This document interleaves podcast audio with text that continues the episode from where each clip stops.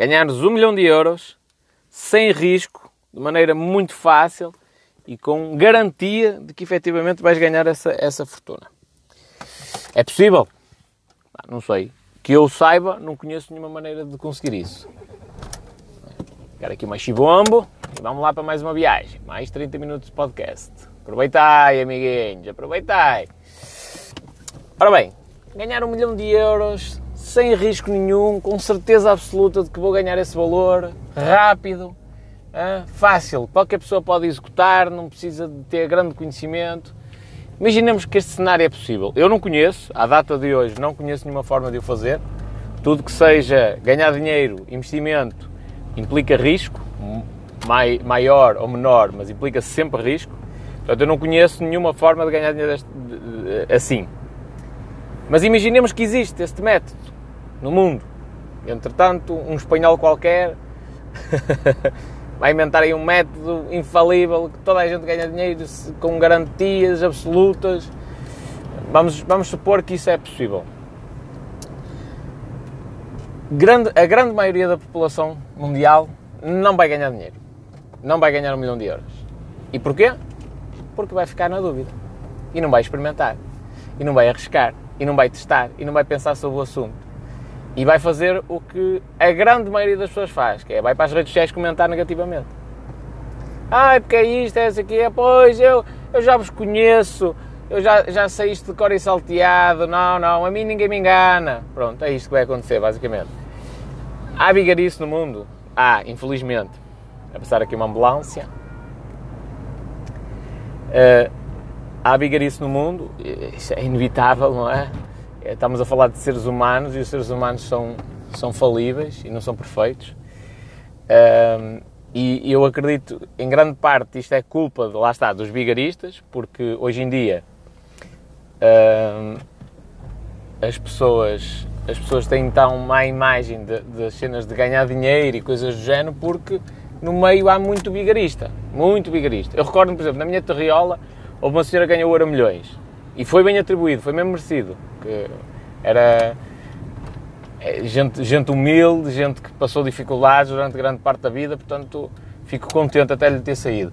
Logo, tipo, um ou dois dias depois, já estavam os bancos todos a bater-lhe à porta, já veio um artista qualquer que, que dizia que conseguia fazer com que ela não pagasse 40% ou lá o que era de, de um imposto qualquer, uh, conseguia fazê-la poupar não sei quantos milhões porque tinha um esquema qualquer, pronto. Ou seja, a senhora passou de uma situação de dificuldade uh, e carência, digamos assim, monetária para, um, para a abundância e na abundância também saltaram logo os predadores todos. E, ao contrário que se pareça, grande parte desses vigaristas vinham dos bancos. Não vamos só a pensar aqui que era, que era eh, desculpem-me a generalização, ok? Mas não vamos pensar que era um ciganito qualquer que, tá, que estava a tentar um esquema. Não, não, não. Eh, os verdadeiros bigaristas foram os bancos.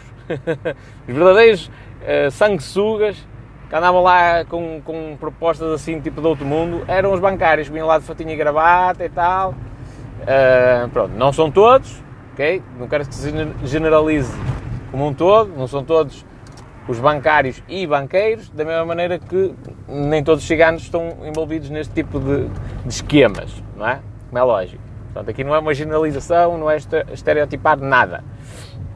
Uh, mas isto voltando à questão inicial, que é, se houvesse essa forma, o ser humano não ia, não ia ganhar dinheiro. E, por, e porquê é que eu estou a dizer isto? Porque eu estava ali numa sala de espera, estava a produzir conteúdo, ou seja, eu gravei o podcast, já agora, para ficares a saber, diga de marketing digital. Eu gravei o podcast a caminho, depois tive de esperar, hum, tive de esperar efetivamente para, para, para a reunião que estava marcada, não é? Estive numa sala de espera, enquanto isso estava a publicá-lo, a fazer imagens tipo para publicar no, no Instagram e tal, estava a fazer isto enquanto estava a esperar, rentabilizar o meu tempo. E entretanto veio-me um pensamento à cabeça. E o pensamento era mesmo esse, tipo, imaginemos que eu, eu cria um sistema qualquer que é garantido que tu ganhas um milhão de euros no espaço de dois anos, sem risco nenhum, começas com um investimento de mil euros. Se eu criasse isso, a grande maioria das pessoas não ia sequer arriscar. Não ia sequer arriscar. E isto é importante. Porque em tudo na vida, uh, tem de haver risco. Não há, por exemplo, é e, e, este pensamento surgiu também no seguimento de outra relacionado ao marketing digital, que é o povo que vai atrás das super dicas dos especialistas de marketing digital são atrasados. Não, são, não estou a dizer atrasados mentais, mas são atrasados e não são especialistas. O especialista é o gajo que descobre a cena, que está lá, que executa e diz assim: olha lá, é isto que eu tenho de fazer. Já, já descobri aqui uma cena, tal, isto vai funcionar. Experimenta e faz, e ele é que sai à frente dos outros. Portanto, ele é que tem vantagem uh, em relação à concorrência. O gajo que vai às palestras todas, absorve tudo o que os outros andam a dizer, que é, eles dizem o que andam a fazer, não é? E esses gajos vão ouvir os outros dizer o que, aquilo que fazem. É? E depois andam a replicar isso tipo papagaios. Isto não são especialistas, são papagaios, por e simplesmente. E eu aqui também aponto o dedo, porque, mas toda a gente é papagaio no início, não é? Eu começo com, com algum conhecimento dos outros, mas depois começo a fazer.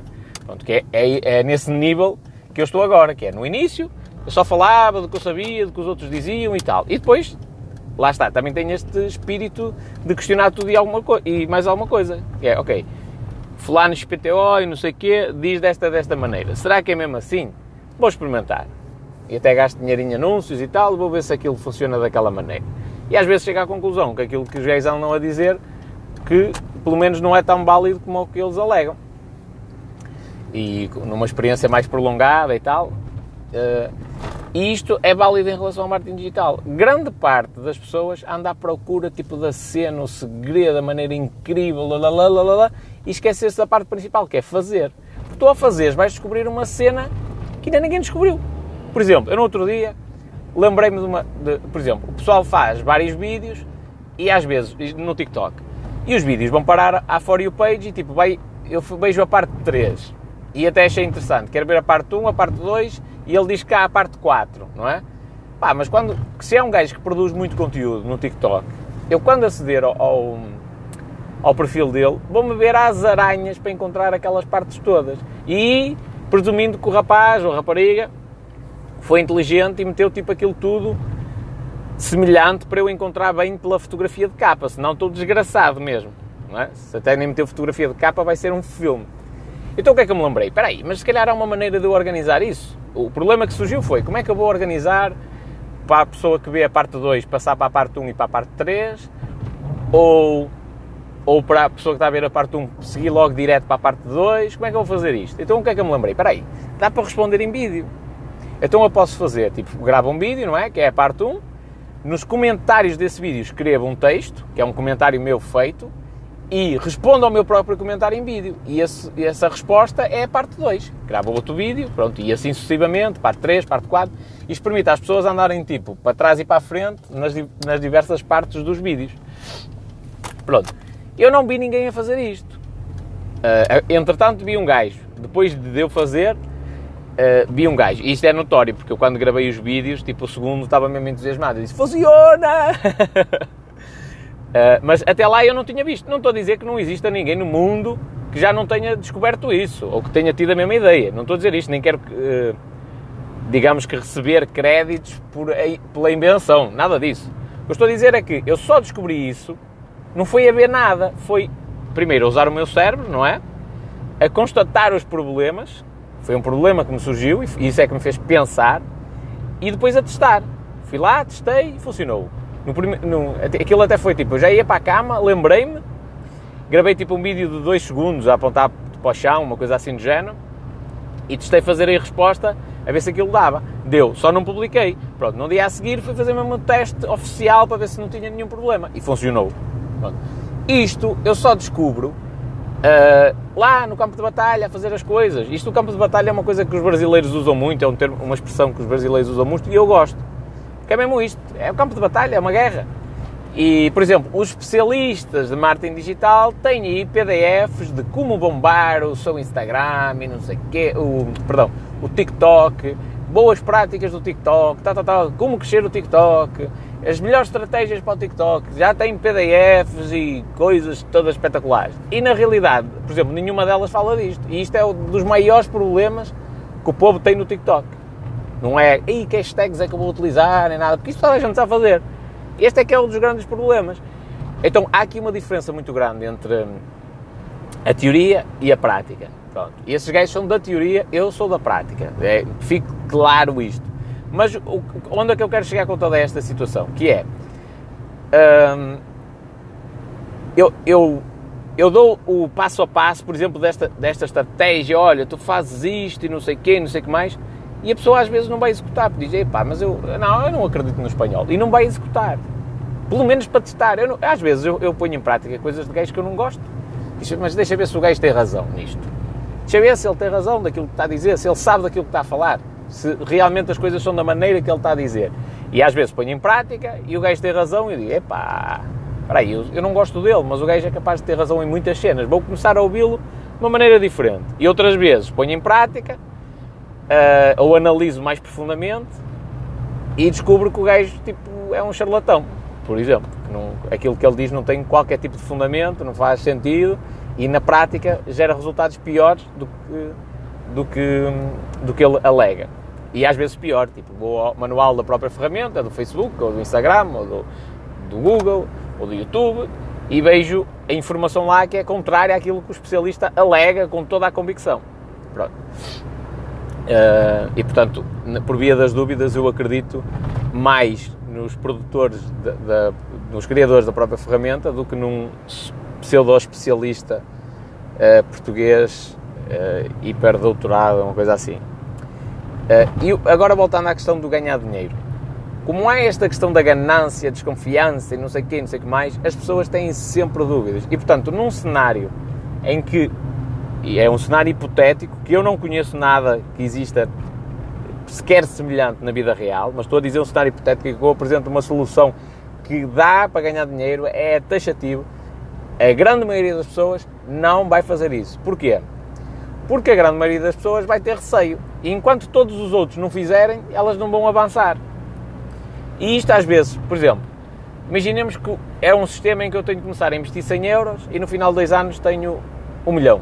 E só preciso de investir aqueles 100 euros e, e, ou 100 euros cada mês, uma coisa assim é mais do que viável, não é? E mesmo se eu tiver dois anos a perder 100 euros por mês, portanto 1.200, 2.400 euros, mesmo, mesmo que eu possa ver aquilo como uma perda, eu fazer um investimento de 2.400 euros numa cena que me dá a garantia de que no final de dois anos eu tenho um milhão de euros, é, é um, é um a acontecer a perda, não é? A presumirmos isso, estamos num cenário hipotético do que vai na cabeça da pessoa, a acontecer a perda, é uma perda que vale a pena. O risco, na minha opinião, vale a pena.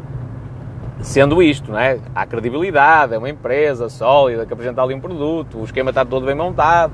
Não, não, não posso dizer que isto é possível porque eu não conheço nada nesse, nesse sentido, mas a imaginar que é possível, a grande maioria das pessoas não o vai fazer. Porquê? Porque precisa da aprovação dos pares. Só quando a grande maioria da sociedade o fizer, é que essas pessoas vão fazê-lo voluntariamente. Porque aí já sabem, tipo, aí já tantos milionários e tal, eu agora também tenho de fazer, não é?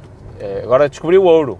Só que a realidade é que só acontece essa, é, esse entrar geral da sociedade neste, neste, nas coisas todas quando alguns têm a coragem de avançar. Okay? Portanto, esses que dizem, ei, não sei o quê, eu já estou farto desses esquemas e bababá, bababá. Por exemplo, ainda no outro dia, hum, eh, há, há, alguém que eu convenci a criar conteúdo sobre bitcoins e forex. Forex, assim de uma forma geral. A especialidade é, é, é criptomoedas, mas vamos entrar na cena do forex. Pronto. Está a partilhar conteúdo específico sobre aquilo. E foi difícil convencer a pessoa uh, a fazê-lo. é gratuito, não está a cobrar nada a ninguém. Tipo, está a partilhar o conhecimento que tem que é resultado de anos, anos, e por isso é que eu não vou dizer o nome da pessoa, porque vou falar aqui de algumas coisas mais concretas. Uh, é resultado de anos de estudo, a pessoa tem resultados e fez questão de me mostrar uh, uh, a expressão desses resultados e está a partilhar aquilo gratuitamente. Gratuitamente. Agora, se alguém me perguntar, tu acreditas nisso? Não, não acredito da mesma maneira que essa pessoa. Não acredito. mas eu não, eu não vou para lá criticar. Porquê? Porque o que a pessoa está a fazer, eu, eu tiro-lhe o chapéu. Porque eu só tenho capacidade de pensar e de ter a certeza de que eu não acredito nas criptomoedas, por exemplo, não é bem o caso, mas imaginemos que é. Eu só tenho essa certeza quando eu começar a assistir conteúdo denso, conteúdo técnico, coisas específicas. Então, quer seja para, para me convencer a investir em criptomoedas, quer seja para eu ter a certeza que não quero investir em criptomoedas, que não acredito naquilo, é importante essa pessoa partilhar conteúdo. E houve um, um, um, frustrado qualquer da vida que foi lá semear um bocadinho de deite, não é? Que curiosamente também foi na minha conta, não é? Lá está, é, do, é o super entendido, que sabe tudo sobre dinheiro, que está mais do que vacinado, usando as palavras dele, em relação a essas bigarices que existem. E, portanto, trabalha, não desmerecendo ninguém, trabalha num supermercado, é o moço dos recados, nem sequer serve para trabalhar na caixa, uh, anda lá a cartar caixas de peixe de um lado para o outro, está frustrado com a vida e vai para o TikTok no final do dia tentar engatar gajas e nem isso consegue. Pronto, é isto. A pessoa que está atrás daquele perfil falso é mais ou menos isto. Atenção, não desmerecendo ninguém que anda a cartar peixe o dia todo e trabalha num supermercado. Estou a dar aqui um exemplo que provavelmente a pessoa, se estiver nessas condições, até se pode sentir frustrada. Uh, a menos que seja alguém que realmente goste de peixe e goste de trabalhar no supermercado. Pronto. Mas a grande maioria das pessoas, se calhar, vai ver isto como uma frustração. E esse gajo, olha lá, a semear esses comentários negativos, só está a demonstrar o quão estúpido é. O que é que eu fazia no caso dele? Não é? Que não é.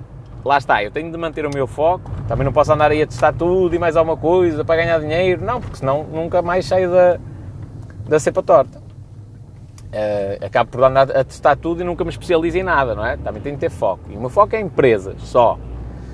Uh, mas se eu estivesse no lugar daquele gajo, dizia assim: vou ouvir com mais atenção este, este artista.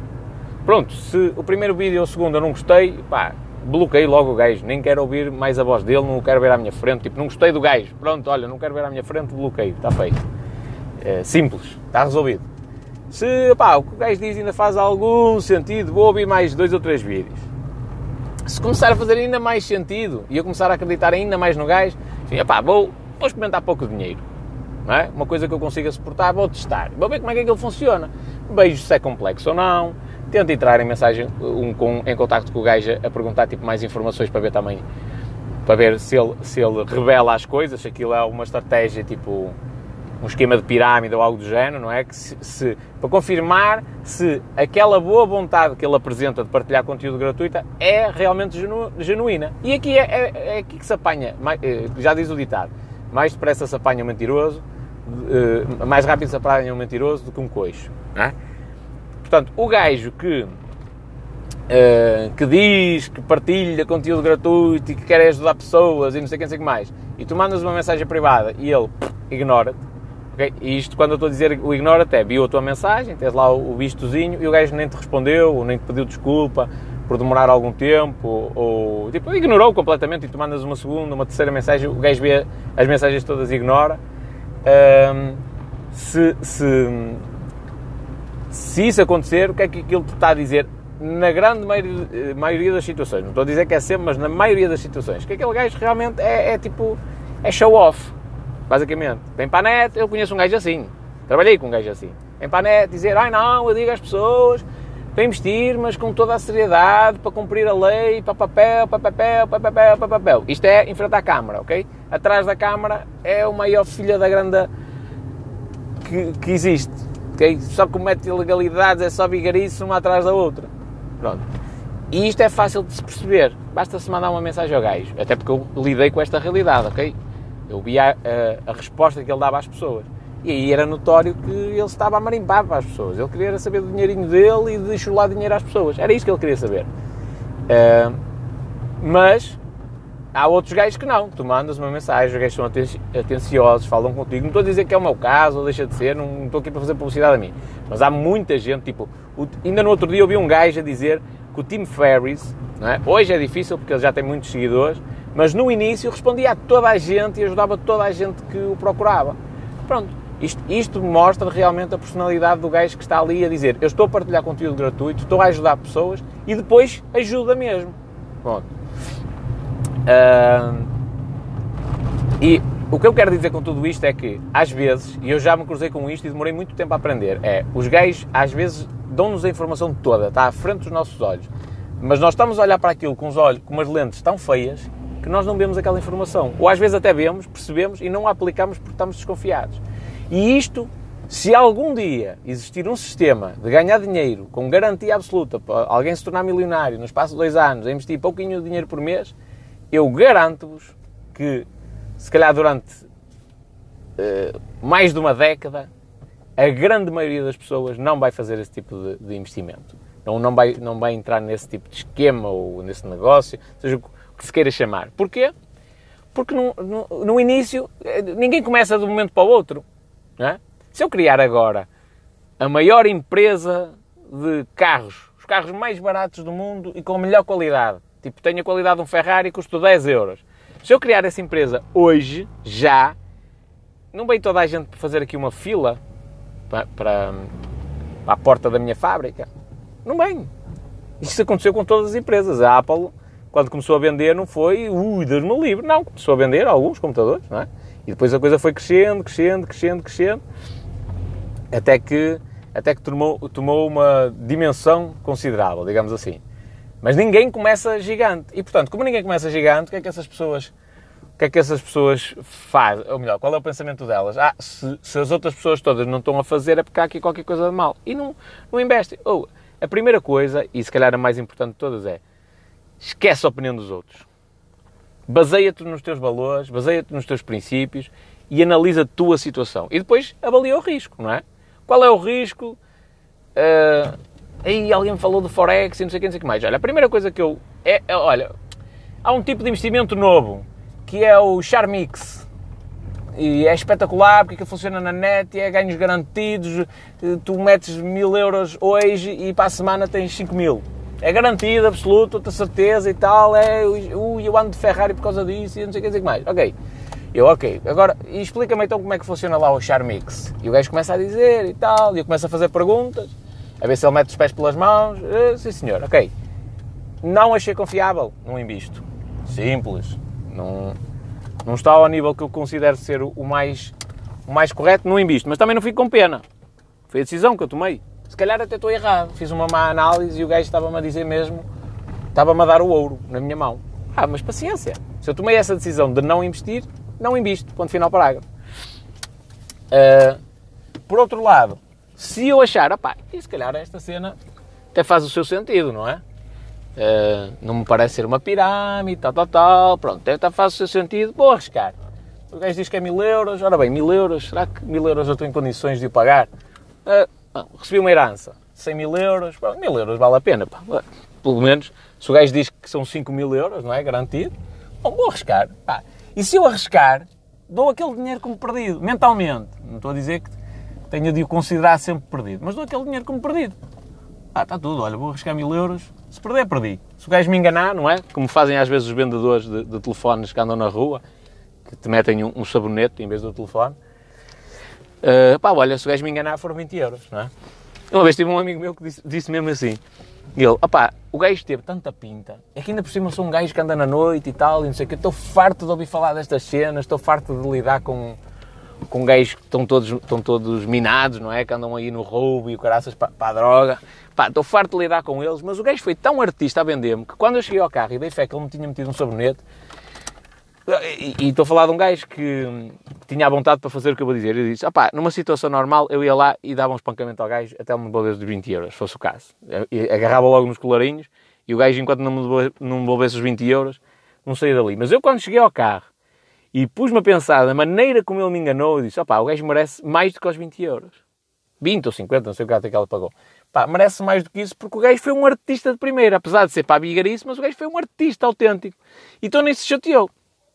Pronto. Uh, então, eu se tivesse fazer esse tipo de investimento, olhava exatamente da mesma forma. Quer dizer, ok, tenho dúvidas em relação a isto, mas vou decidir arriscar mil euros, mas já estou a dá-los como perdidos. Já perdi este dinheiro. Pá, se só perder 200 euros, impecável. Já estava a contar perder mil, perdi 200, está fixe.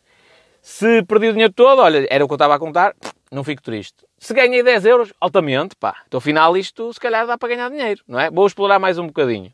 Pronto, e assim aos poucos um gajo vai percebendo. Ninguém se mete no negócio, ninguém no seu puro juízo, digamos assim. Tipo, eu fiz agora a quarta classe. o nono ano, pronto, não vamos exagerar. Fiz agora o nono ano, o décimo segundo, agora não sei o que é que é obrigatório, acho que é o décimo segundo. Pronto, fiz agora o décimo segundo ano e eu sou um miudito de 18 anos eu acho que, pá, eu acho que o meu futuro é o abrir uma empresa petrolífera. É, o que eu vou fazer é isso. E arranjei maneira, consegui um vamos supor, não é? Que ninguém, ninguém aceitava mais ou menos isso. Ou, melhor, o miúdo tem 18 anos, herdou uma, uma fortuna de, gigantesca da família, gigantesca mesmo. Uh, não tem nenhum familiar direto vivo e, e, chegou aos 18 anos e ele tem direito àquele dinheiro todo. E ele pode investir no que ele quiser. É dono do dinheiro a partir daquele momento. E o gajo decide, pá, vou investir o dinheiro todo numa, numa em exploração petrolífera em Marte. E os gajos a dizer, oh lá, mas Marte não tem petróleo, mano, já meteram lá uma sonda, está confirmado, tipo, não tem petróleo. Ele não interessa, mas eu acredito que tem e vou investir. Ele é dono e senhor do, do dinheiro dele, pode fazer esse investimento. E se calhar até pode ter razão, não é? Mas pode haver também uma probabilidade muito grande de perder o dinheiro. Pronto. Isto é assumir um risco muito grande. É? Muito grande mesmo. O gajo acredita que se estiver certo, um, vai, vai ficar com uma fortuna, sei lá, mil vezes superior à que tem, à fortuna gigantesca, gigantesca que tem, mas se perder fica com zero. Zero, zero, zero. Nem tem maneira de sustentar e tem de trabalhar. Portanto, é um risco muitíssimo grande. Ah pá, mas se alguém, ele é multimilionário, se alguém chegar à beira dele e disser assim, olha lá, tenho aqui uma cena nova, que tens de investir mil euros por mês, e que ele olhe e ache credível, ah pá, por que não? Pelo menos fica a saber, não é? Portanto, tem, tem de haver este shift na mentalidade das pessoas. Porquê? Esta mudança, perdão, eu não gosto de usar assim muitos termos em inglês. Tem de haver esta mudança porque as pessoas olham para os investimentos como garantido. Ah, eu vou, eu vou meter dinheiro nas apostas esportivas, mas ganho sempre. É, posso não ganhar os jogos todos, mas naquela semana eu ganho dinheiro. É, é garantido, não é? Ou vou meter dinheiro em Forex. Pá, posso não ganhar em todas as transações, mas naquela semana eu ganho dinheiro. E não, às vezes não é assim. Às vezes não é assim. Às vezes andas meses, e especialmente agora para os jogadores de póquer, que eles sabem isso. Às vezes andas meses, meses, meses seguidos a jogar bem, matematicamente estás a tomar as decisões certas, estás a fazer boas análises dos jogadores, mas, opá, é um jogo que tem uma componente de sorte e de azar e as cartas não estão a virar para ti. É, faz parte. É, há upswing e downswing. Portanto, uma maré de sorte, uma maré de azar. Um, e tu estás na maré de azar. Portanto, faz parte, é a variância do jogo. E, e o jogador que acha que, ok, eu vou perder algumas mãos, mas no final do dia ganho sempre dinheiro, ou no final da semana ganho sempre dinheiro, só há uma possibilidade disso acontecer. É tu estás a jogar em mesas muito fracas, muito fracas, e normalmente é, são valores muito mais baixos do que aqueles que tu podes jogar e a qualidade dos jogadores é muito má e tu consegues tirar uma vantagem muito grande uh, tecnicamente em função dos outros jogadores. Ou seja, o que é que acontece na prática? Que é, quando tu tens uma mão forte e sabes que estás à frente, consegues tirar muito dinheiro dos bolsos dos jogadores e quando tens uma mão fraca, consegues controlar o pote de maneira que não ganhes muito dinheiro. Este é, acaba por ser também o segredo quando tu jogas em níveis mais elevados. Mas...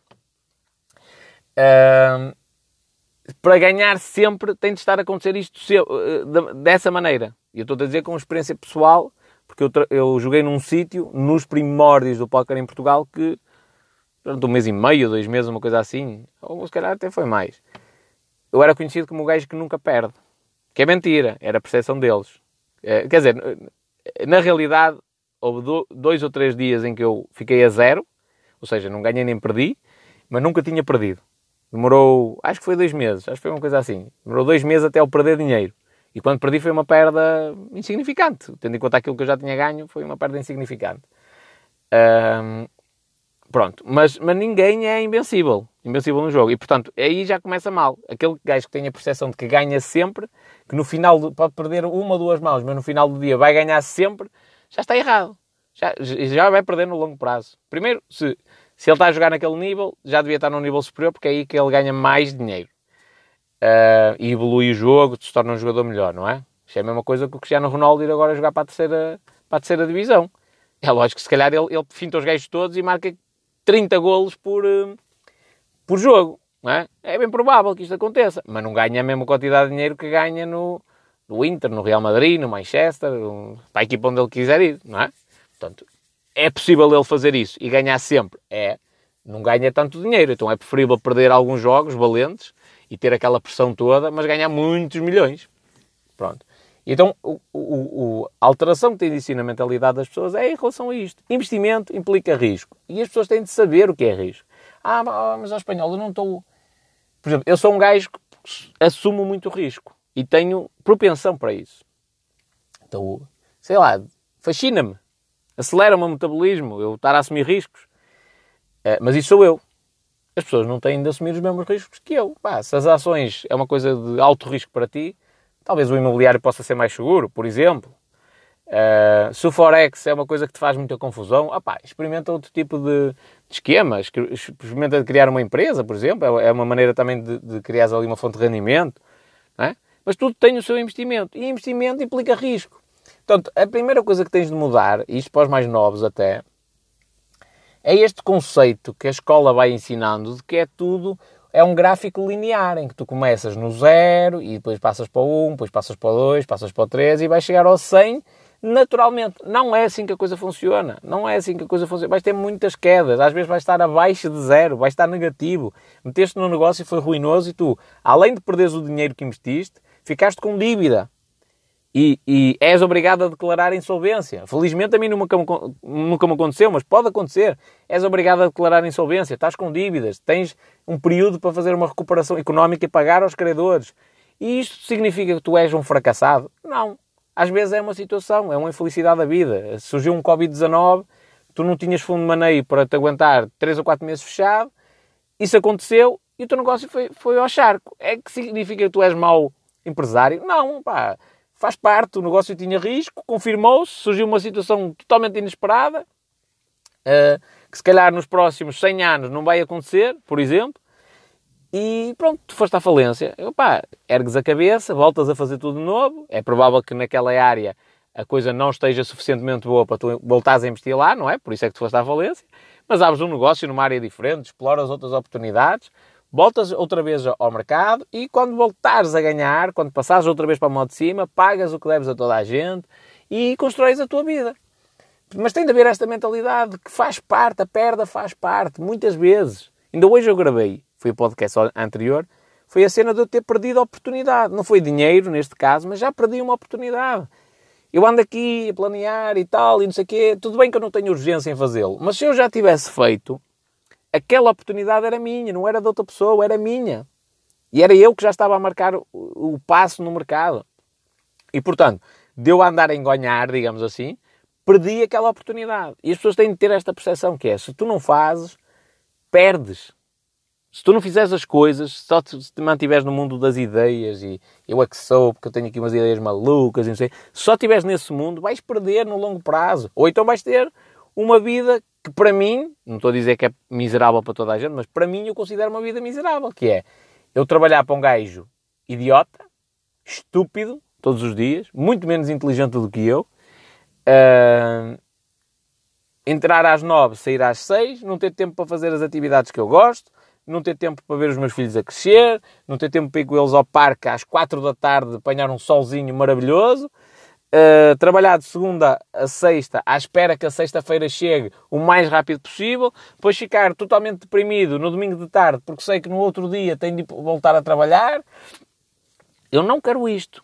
Aliás, o meu corpo ensinou-me. Eu, eu trabalhava num call center e aquilo era de tal forma mau chegou uma altura que eu já estava a fritar. Sempre fui excelente profissional, nunca, nunca me desleixei do trabalho nem nada, mas psicologicamente aquilo estava-me a matar, literalmente. E eu comecei a ter vários problemas na garganta.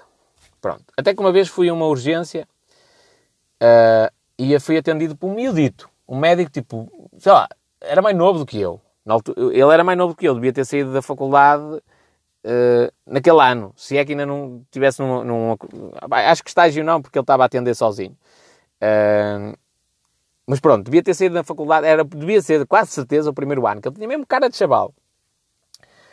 Uh, e pá, e tal, e comecei a dizer, não sei o quê, os outros médicos me atenderam, dizem, ah, sabes, tens rinite alérgica, é isto, é não sei o quê, a tua garganta é não sei o quê, depois tens de tomar este medicamento e tal. E o gajo só me disse assim, amigo, isso daí é stress. E eu, eu acho que não. Assim, eu, tudo bem, eu tenho um emprego estressante e tal, mas o resto eu sinto-me confortável e tal. Isso, isso é stress. E explicou-me, acontece isto, porque eu sentia tipo uma bola de pelo na garganta, como, como os gatos têm, eu presumo que seja assim, não é? E ele, isso é stress e tal, tal, tal, tal. E eu fui a uma consulta no centro de saúde, normal. Pronto, tudo bem. Descredibilizei completamente a opinião daquele médico. Totalmente. No dia a seguir, inclusivamente, comecei a cuspir sangue. E então ainda mais razão deu àquilo que eu, que eu, que eu alegava. Quer dizer, o gajo diz-me, não me receitou nada ele, nada, nada, nada. Disse descanse, tenha calma, pratique exercício, tal, tal, tal, tal, tal, tal. Um, não receitou nada. Eu, pá, este gajo está a brincar comigo, quer dizer, eu vou lá ontem, sou, ele diz-me que é stress, eu estou aqui tranquilo, não é? Estou enervado, mas eu vou dizer que estava tranquilo, e hoje começa a cuspir sangue, e é stress. É stress, pronto, o gajo tem razão. Ah, o que é que eu fiz?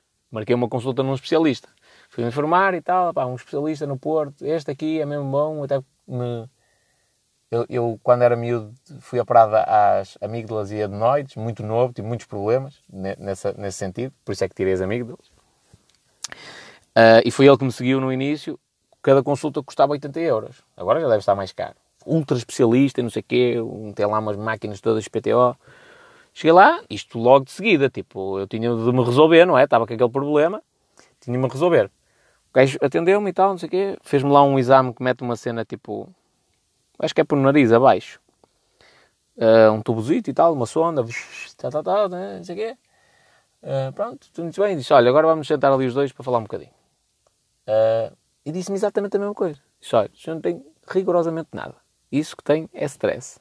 Mas ao contrário do que, do que o outro mais novo me fez, porque o mais novo é que está é tá certo, na minha opinião, que é não me receitou medicamento nenhum, não tem de receitar. Eu tenho de perceber qual é o foco de stress e ultrapassá-lo, para aquilo deixar de ser uma situação estressante. Este segundo médico especialista receitou-me tipo um calmante ligeiro e disse: Olha, isto nem precisa tomar todos os dias, é assim uma coisa mesmo para se sentir mais leve e não sei o quê. Mas na realidade não era tão leve quanto isso. E eu deixei aquilo de um momento para o outro e depois o meu médico avisou-me que eu devia ter feito desmame. Pronto, foi um filme. Um, mas esse segundo médico confirmou-me exatamente a mesma opinião que o primeiro. E fez muita diferença eu pagar uh, a consulta tipo de rotina no centro de saúde e pagar os 80 euros da consulta. Muita, muita, muita diferença. Isto agora, já nem sei em que sentido é que eu estava a dizer. Da percepção do risco. Tinha a ver com assumir riscos. Ah, ok. Para mim é miserável eu ter aquela vida. Eu trabalhar no call center a vida toda, podia ganhar o triplo, o quádruplo, dez vezes mais, mil vezes mais aquilo que ganhava lá. Eu ia ser infeliz para o resto da minha vida. Resto, nunca mais ia ter um dia de sorriso aberto. Não é? Ser infeliz para o resto da minha vida. Já, eu prefiro ter, até ganhar bem menos e está tranquilíssimo. Trabalho a partir de casa, faço o horário que eu quero, trabalho quando me apetece. Se não quiser trabalhar à terça ou à quarta, não trabalho. Isto, para mim, dá-me uma qualidade de vida muito melhor. Muito melhor. Posso ganhar bem menos. Portanto, isto vai um bocadinho de pessoa para pessoa. E, e as pessoas, quando analisam riscos, primeiro, vêm, vêm analisar só questões matemáticas. Lá, lá está, vêm os seus, os seus doutores todos, que tiveram matemática aplicada e fizeram um curso em matemática, são os, os matemáticos agora do século XXI, e vêm os gajos fazer as contas todas e dizem que matematicamente falando, tal, tal, tal, tal, tal, tal, tal, tal, tal, se tem risco ou não tem, e quanto é que é, e se compensa ou não tomar essa decisão. E o resto, que não é mensurável matematicamente, para mim, trabalhar no call center pode não, ser, pode não representar um risco, mas para mim é o pior risco que pode existir. Pior. Aliás, para a minha empresa dar certo, eu só preciso saber uma coisa. Só preciso de me imaginar outra vez a trabalhar no call center. Que eu, eu se for preciso, arranco um braço fora. À dentada, eu mesmo. Arranco o braço fora à dentada para não voltar para o call center. Portanto, a minha empresa tem de dar certo. Não há segunda oportunidade, nem terceira. Ou melhor, posso ter de repetir três ou quatro vezes o processo, mas ela vai dar certo. Isto é uma garantia que eu tenho. Porque eu só de imaginar a voltar para o call center, fui. Isso é o maior risco que pode existir na minha vida. Eu levar essa vida medíocre. Atenção, medíocre para mim. Se calhar para outras pessoas é uma vida de sonho, mas para mim é o pior que me pode acontecer. Prefiro que alguém chegue à minha beira que me dê um tiro na cabeça. Sendo assim exagerado para, para mostrar mesmo a aversão que eu tenho ao, ao call center. Uh, isto não é matematicamente mensurável. Não é? Portanto, a avaliação de risco tem de ser relativa. Cada pessoa faz a sua avaliação. Opa, olha, mas eu prefiro a segurança do call center. Pronto, para ela não é um risco. Ela não se importa de trabalhar lá a vida inteira, 40 anos naquelas condições, aturar clientes que não são dela, ouvir reclamações de coisas que ela não fez e tal, e as pessoas a, a, a, a dizerem-lhe nomes, coisas feias e não poder responder. Para essa pessoa, se calhar, pá, tranquilo, eu sou um gajo que desliga a ficha, nem, quero, nem estou bem a ouvir aquilo que eles estão a dizer, não, não é um risco. Para mim é, porque eu fico mesmo revoltado com aquilo. Uh, pronto, isto, a análise de risco tem de ser feita assim de uma forma transversal. É, ok. Uh, a melhor maneira de saber é, eu deito-me todos os dias na cama, eu estou a pensar naquilo, fico ansioso. Se ficar, o risco é muito elevado. Muito elevado. Não quer dizer que não possa assumir, mas é muito elevado. E então convém que eu procure uma coisa onde me sinta mais confortável. Agora, isto para falar, estamos a falar de inícios de investimento. Gajos que querem atingir coisas muito elevadas têm de assumir grandes riscos também. Isto é, é, é diretamente proporcional.